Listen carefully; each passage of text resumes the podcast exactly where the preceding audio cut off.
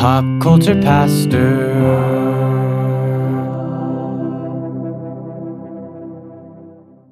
Cody, um, the Amber Heard Johnny Depp trials finally over.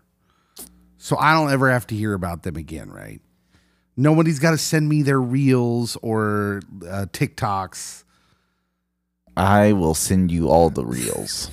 it really captured people's fascination.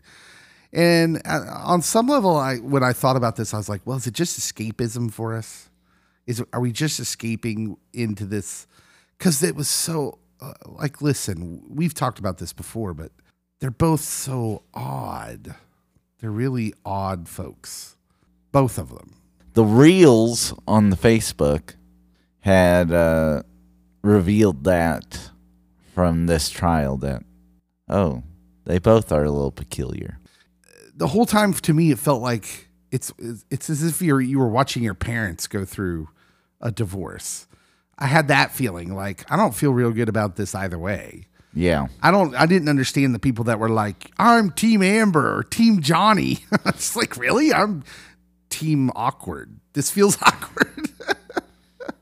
I am Team Edward.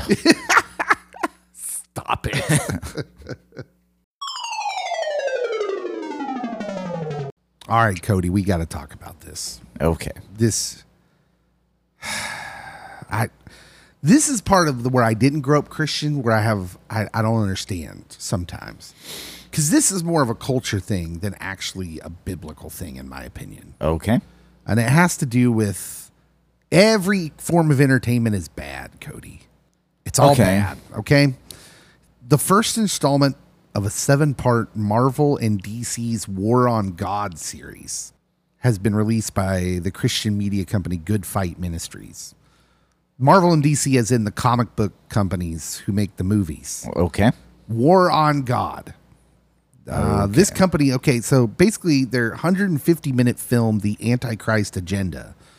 What they're trying to say is that uh, that they they're going to document how popular comic books and the movies that they have spawned are riddled with antichrist themes that Okay. glorify gratuitous violence, sexual perversion, blasphemy, and the occult.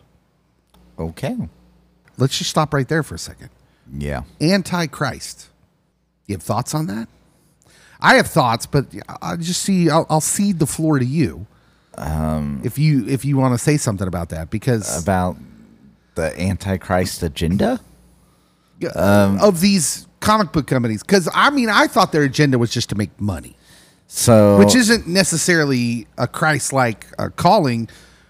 But I don't know that it's opposed. You know, I don't know that they're you know they're gunning for him either. so I I feel that Christendom as a culture doesn't really flush out their ideas fully. Um, because again, money is not the root of all kinds of evil. It's the love of money that's the root of all kinds of evil. And so, uh, making money not a bad thing. And um, this, oh, I have so many issues with this company right now. Um, so many because literally they better not say the days of the week or the months of the year if you have problems with this i know that one of their I mean, if you call Thursday Thursday, Say- you're guilty of, you know, being a lover of Norse mythology, I guess. Yes. Because it's literally Thor's day. it is it is yeah i have so many beefs with this I mean, can we please differentiate as the church between uh, we do this all the time. And this is like um, this is like the broader version of asking non-christians to adhere to christian um, like thinking. Like why would a movie company or a comic book company care about your christ-like qualities and want to fit into that bubble? Like they have no they have no course to fit into that. And if they don't want to fit into that, it doesn't mean that they're like working against you. They're not they don't care about you. That's the that's the thing is like you seem to care about them, yes but and you assume that means they care as much about you and are opposing you at every turn, but they're not. They're just making money. They're telling stories. That's it. They'll either get your money or they won't. so this this thing from Good Fight Ministries, narrated by a pastor Joe Schimmel, and it's this ins- th- it's installment number one, seven part series on Marvel and DC Comics War on God. Uh, pastor Schimmel says this quote. Many leading comic book writers have admitted that they are using seduction, manipulation, the occult, and even the Bible to influence children to view the God of the Bible from a twisted slant. What leading comic people? That, that's social media stuff right there. Uh, some people have said, no, what people? Because it sounds like it's just you're saying that and you want to make it sound more important. I can point out comic books that definitely are more perverse. and, but like Yeah. I'm not reading them. Uh, As It's- with as with any story, you need to search out the stories that you feel like aren't offending your sensibilities. Yeah, I'm not reading 50 Shades of Grey. Not- That's not the book geared towards me. Some ladies in the church are, but let's not go there. Let's pick on comic books instead. Instantly I'm like they they get a pastor I haven't heard of, which I'm good with not hearing of the pastor, but you're you're making it sound like this is someone of great importance narrating. If you would have got Morgan Freeman, I might have been down to watch it. This Pastor Schimmel, perhaps best known, best known for his 2004 documentary, They Sold Their Souls for Rock and Roll, which delved into the hidden agendas of popular musical artists such as Elvis, The Doors, Led Zeppelin, U2, No. no. Creed, Britney Spears, and DMX. What? DMX does not. One of these things is not like the other. One of these things does not belong. How do you lump in DMX with the Doors and Led Zeppelin and U2 And, and Creed. Creed? Creed? which everyone's big knock when they made it big on Creed was, well, they're a Christian band. No one should listen to them. Pastor Schimmel should just admit that he he thinks all art is evil. That the, the the creative output of human beings should not be a thing. Now, which if, is a weird stance to take for a, a Christian because we only create because God created. It's the part of us made in His image. now if Pastor Schimmel would flesh out his idea and say, when we elevate or put too much emphasis on the art, we lose sight of the creator. Yeah. Okay. So that's the discussion that really needs to be had for anything. Yes. Yeah, anything can become an idol, Cody. And that, uh, that discussion is valid. that so whenever these arguments pop up it that's where my mind always goes to is like you haven't fleshed out the idea why it's quote unquote evil if you go all in and say well people are worshiping this or have elevated this above their relationship with god then okay we have a discussion but if it's oh this is something i do with the family we go watch the newest marvel movie and then we're done Yeah, I, this is just so problematic. It's so problematic. And it's always like, so you're going to pretend you're bringing this to everyone's attention because Marvel movies aren't the biggest thing in the world right now? This has nothing to do with you selling some documentaries? No, mm-hmm. nothing. You just happen to pick this large phenomenal phenomenon thing that most people regard as like cotton candy. Oh, Like, yeah. yeah, like look, no one's. Uh, we went to Comic Con. The people that were hardcore and and into the things, dressed up, they weren't mostly comic char- or uh, Marvel characters. No. They were anime. Like the people that are hardcore into stuff, usually it's not the Marvel movies. Yeah. Most Marvel movie people are just casual watchers. They they spend two hours watching a movie, they enjoy it, they have fun, and then they go and forget about it. yeah. It's it's it's nothing but you know it's a popcorn flick. It's summer movies. It's entertainment, and I, I feel like this guy maybe just doesn't get it.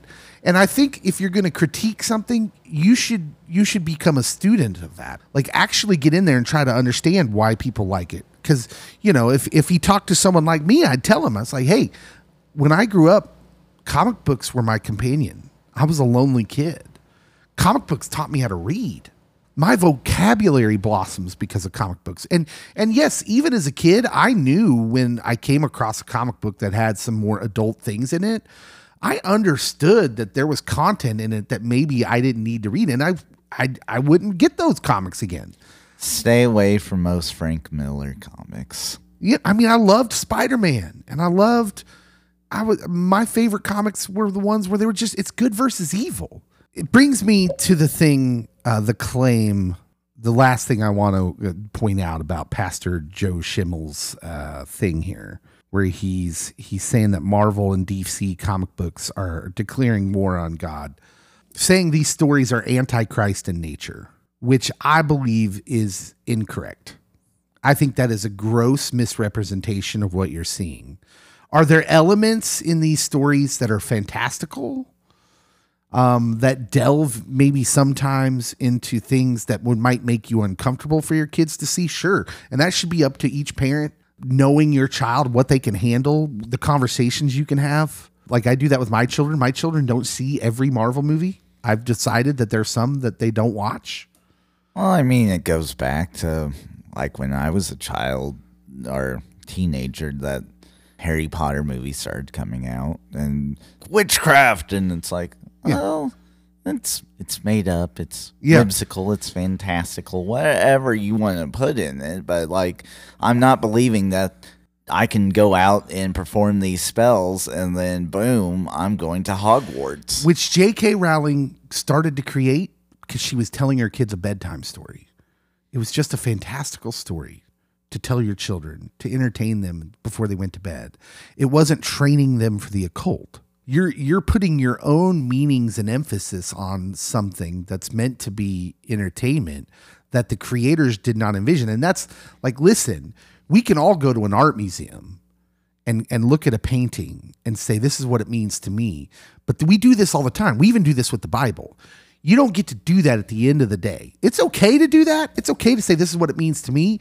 But at the end of the day you don't get to say what it means to the creator the person who created the art. It is what they say it is. What what it was when they created it what it was for the their context. Yeah, so a lot of times we get into eisegetical or eisegesis with scripture and other things that we insert our own views interpretations into it where exegetical is where you take into account what the original creator's meaning is what the culture around it is all the things that go into it instead of well this is what it means to me i love it when that bible school education starts pouring out of you it happens from time to time.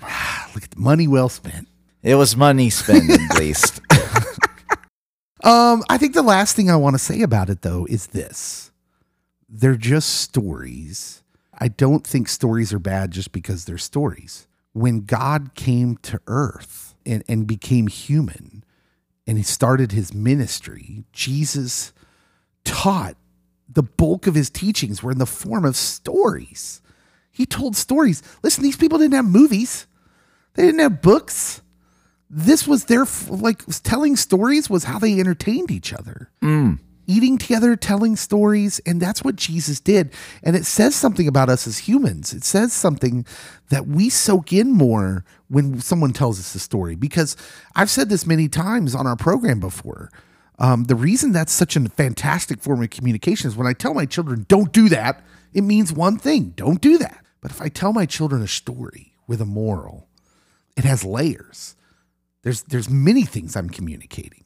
so, in my uh, master's of social work classes, studying to become a therapist, they talk about how analogies to simplify your point through story is a more effective way than just saying, you should not worry. If you actually tell a story that illustrates your point, then it sinks in deeper and it's more likely to be used instead of you just flat out telling them, hey, stop that.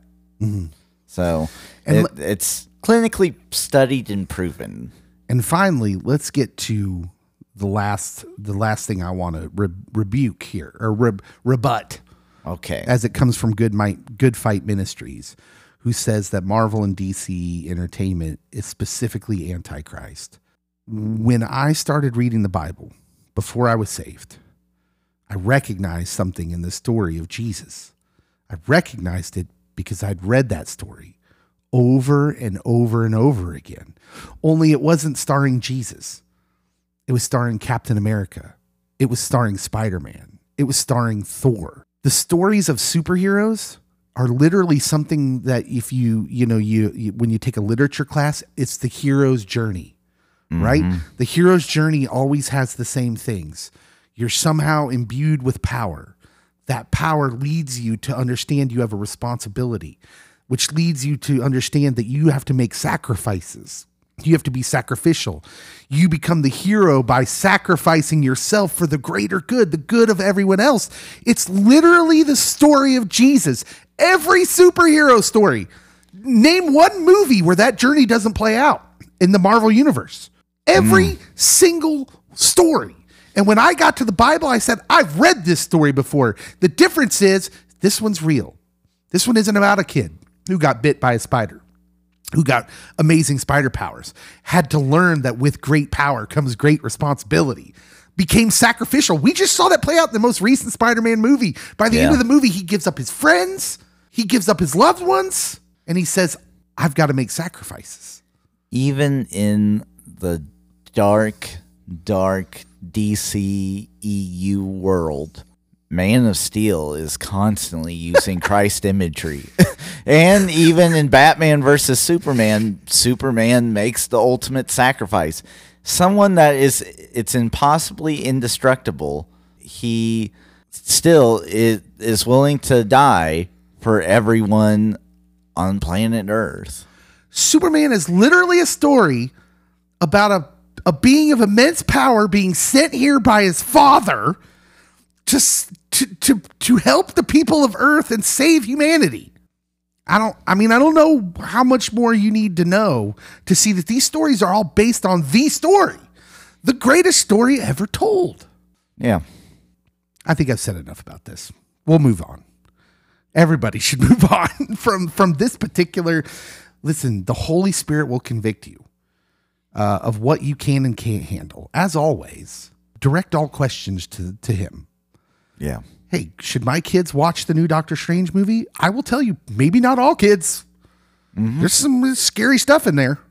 But, you know, if you do, make sure and have conversations with them. Talk to your children. Hey, what up? This is Zach Gilford from Midnight Mass, and you're listening to one of my favorite podcasts, Pop Culture Pastor. Harini Logan was declared the winner of the 2022 Scripps National Spelling Bee in the first ever historic spell off. Ew. Yeah, there was a they went to a spell off, and and so help me God, if they didn't have Billy Zane announce that, I don't like. We have a spell off. It's a spell off. All concerned, like he does in Zoolander. Uh, of course, it's not a spell off in Zoolander. It's a walk off because they're male models. They are. That's a Zoolander reference, but they keep calling it a spell off in this article, and I'm like, Billy Zane had to be there, right? If not, they missed a great opportunity. I would put the whole tournament on pause until you could get Billy Zane to either zoom in or fly in. Billy Zane, you got to zoom in and you got to say both his names. You can't just say Mr. Zane or Bill, William, William Zane. Uh, it's got to be Billy Zane. Uh, anyways, 14 year old Harini Logan won the 2022 Scripps National Spelling Bee. And uh, this was kind of this is kind of nuts. In the final rounds, uh, she was going up against Vikram Raju, a 12 year old. And the 14 year old Logan first missed words back to back. Oof. Oh yeah, yeah, yeah. Well, did okay before you start feeling all high and mighty, I'm not. I'm just saying oof. That's she was tripped start. up by the word Senejexti. Sen- I don't even know if I'm saying that Um, right. Please use that in a sentence. A Salishan people of the Columbian River Valley in Washington and British Columbia. That's made up. The S- the Senejexti live in a, the Columbian River Valley, originated in the Columbian River, Valley in Washington and British Columbia. Spell Senejexti.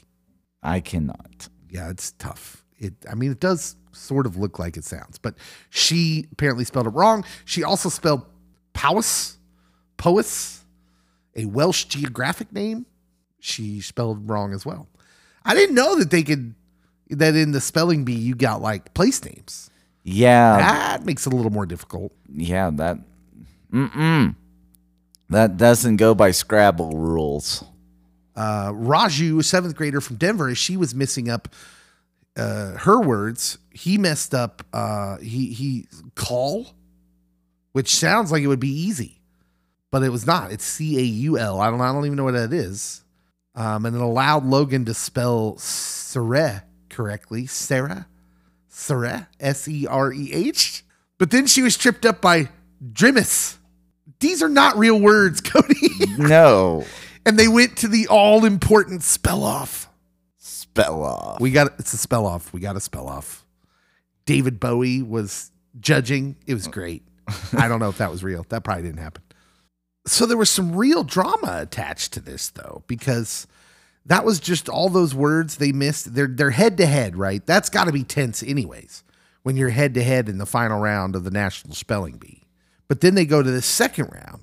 Raju misses Otukian, giving Logan a chance again, and with the word mm, Myriston. Myriston. Myriston. Like, I can't even say these words. Uh, she again missed that one.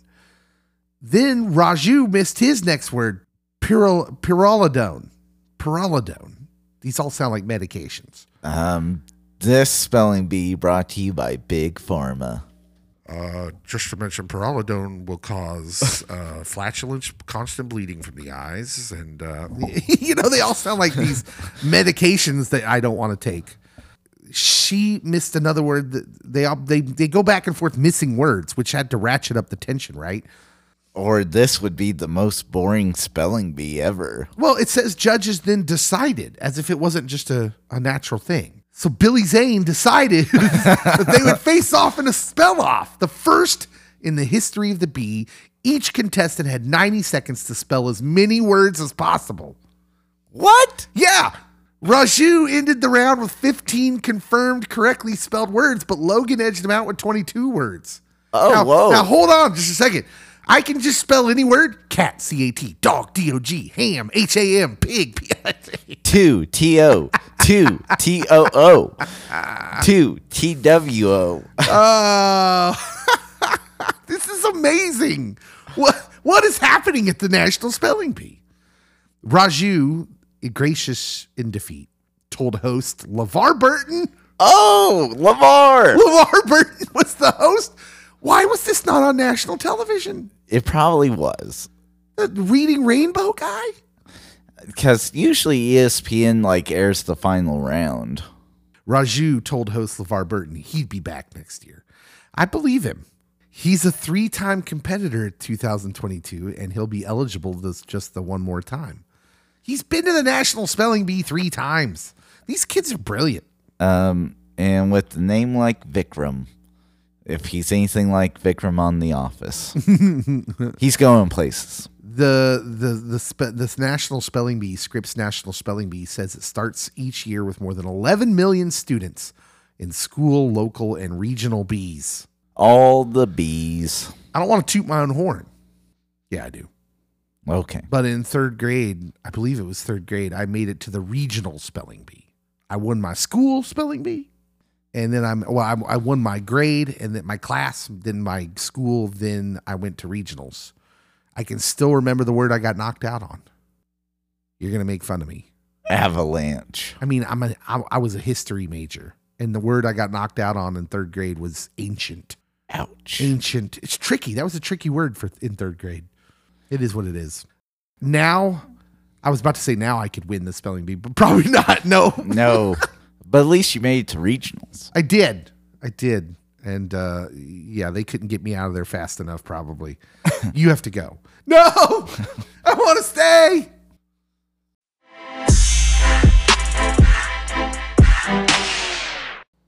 So, Cody, when I was younger, I took debate in high school. Did you take debate in high No, school? but I befriended a national champion in college of debate. Now he's a debate coach. Oh, very nice. I always figured people that were good at debate like went into law. No, he literally got his master's and is now a debate coach in the college level and teaches speech and those sorts of fun classes. Oh, very nice. The reason I bring that up is because we learned how to, I I guess, argue, but not argue like we think about it today. And I was just bringing this up because we don't argue very well today. In fact, we don't argue at all. We just insult mostly. like there's no real i guess what i'm saying is is in a, in a, in a debate setting educationally you're you're taught how to carry on a debate but how to specifically make your claims and be ready to rebut uh, make rebuttals against the counterclaims or the claims of someone else and you do that in a way by offering in debate you offer evidence it's it's much like uh, in a courtroom the courtroom proceedings Yeah, I had to judge a few rounds of debate a couple years ago. It was rough. You had to judge debate even though you'd never been Yeah. exposed to that. and I, I judged it on the college level again. So like these kids are so well prepared and they're just going back and forth and I'm like, I don't know what I'm doing. I think there's some bait kids that went home that day and are like, that guy doesn't know what he's doing. Probably.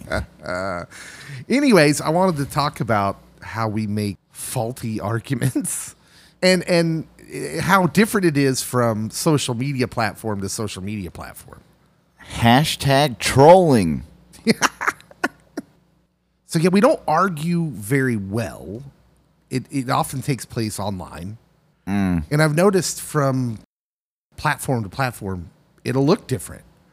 Okay, for instance, um, if you uh, for, for let's start with Twitter. Okay, uh, this morning I got up and looked at Twitter, and I found that Twitter is very upset with something Joe Rogan said. This is not out of the ordinary for Twitter. What? They're upset with Joseph Rogan?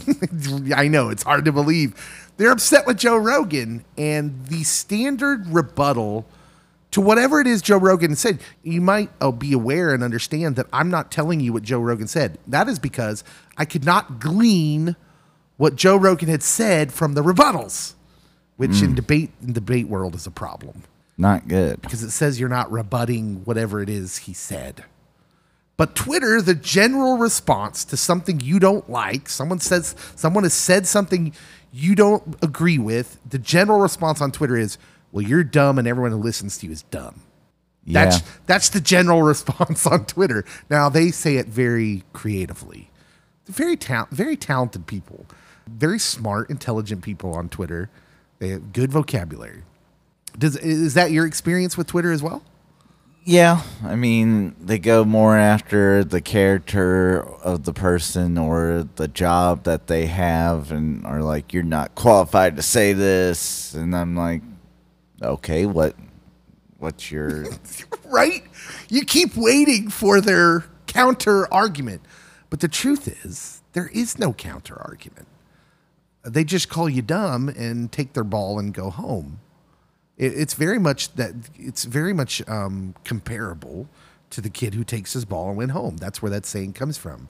Well, you guys are too good for me to play with, and you keep beating me at my game. So since I brought my own ball to the to the court, I am now taking it home in a in a having a tantrum. yeah. And so Twitter um, is full of these controlled tantrums. And by controlled, I mean that you're just not in the same room with them because they're probably smashing things. They're so repressed on Twitter. That's the that's the thing that I gather from many from many Twitter folk. Generally, a repressed set in the Twitter world. But I do like following.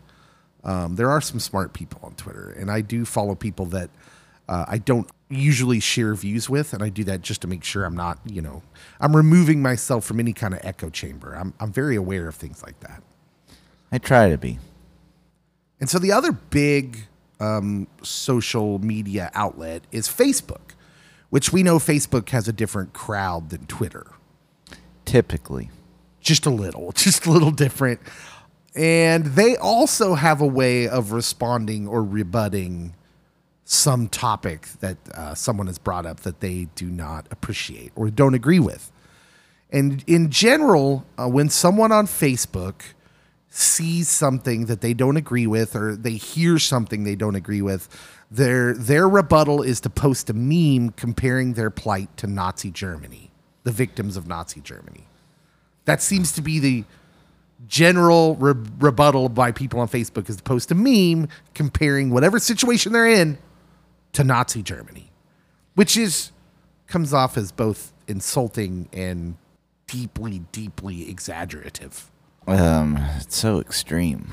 but mostly insulting Yes. to anyone that happens to be alive that maybe lived through that. Yes, you don't want history to repeat itself, but the things that they they compare to Nazi Germany typically are nowhere near the scale or like severity of Nazi Germany. So it- Yeah. It's not good. Not a good look. But it, but what what I'm trying to say in all of this is we just don't know how to argue very well. And I feel like if everybody would have taken debate class, do they not offer debate class anymore? Oh yeah. Is it just they an extracurricular activity, or can you actually take the class? I t- like t- in at my school when I was growing up, you had to take debate class to be on the debate team. You couldn't just be on the debate team. So no. So they don't do that. Not at least that most schools around here. Oh, they should do that. Like they should do you that. can you can do um, speech. Yeah, speech isn't that doesn't uh, address the problem at hand. Yeah. The problem at hand is we need um uh we need we need Socrates' school of rhetoric. Like it's funny if if you study philosophy, you find these people who literally trained themselves in the art of debate. And they even had a name. Rhetoric is is a name for when you know you're beaten in an argument and you employ rhetoric, which you know is not going to refute any of their direct points. It's just meant to be distracting. Uh, when someone says someone's using a lot of rhetoric, basically um, envision the way any of our current politicians talk. That's rhetoric. Um, they're not addressing anything really. It's just fancy sounding words meant to distract you.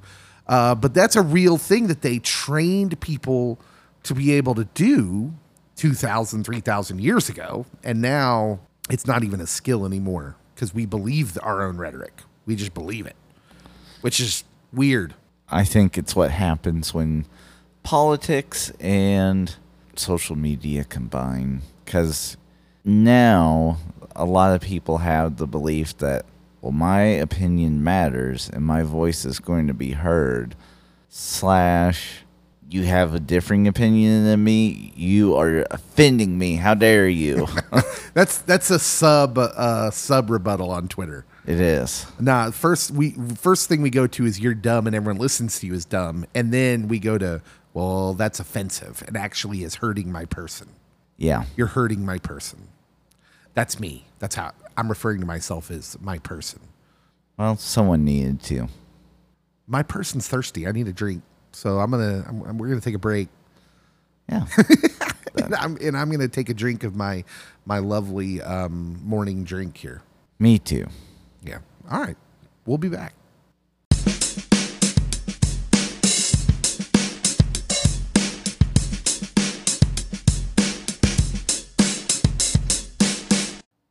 Hey, everybody. Dave here. Thanks for listening to this leftovers uh, edition of Pop Culture Pastor.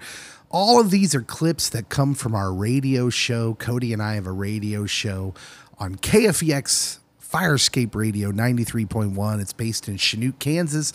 It's part of a youth ministry there. If you'd like to check out that Christian radio station, uh, you can go to kfex931.com. kfex931.com, or you can download. We have an app that you can listen to the station on your phone. Just search KFEX, and you'll be able to find that on your Google phone or your Apple phone. KFEX is a different kind of Christian radio experience. We're not like the all the other Christian stations out there that play the same 20 artists. We play a lot of indies. In the evening times, we push a lot of hip hop and pop uh, for younger listeners. So you can go check that out. if you would like at those places. In the meantime, while you're waiting for another big episode of the podcast to come out, um, please go to our podcast pages wherever you listen, whether it's on iTunes or uh, the iPod, uh, the podcasting app on iTunes. I don't even know what that's called. Or Spotify or our anchor site, which is anchor.fm backslash pop dash culture dash pastor. If you can go to those, rate, review us, subscribe to us. That all helps out the podcast, helps us get discovered by more people. You can also support our pod from the Anchor site. Uh, that would be greatly appreciated too if you feel led to do that to help us. Uh, well, get better equipment and go to comic conventions. We we go to comic conventions to try to just interact with people. We are ministers, uh, so what we like to do there is just go love on people, be a light to to a crowd that uh, maybe a lot of folks in the church industry can't uh, can't speak to, but we can because we have no hidden agenda. We just want to love on people. Thank you so much for listening. Another episode of Pop Culture Pastor will drop on Friday, a big episode, and we'll see you then.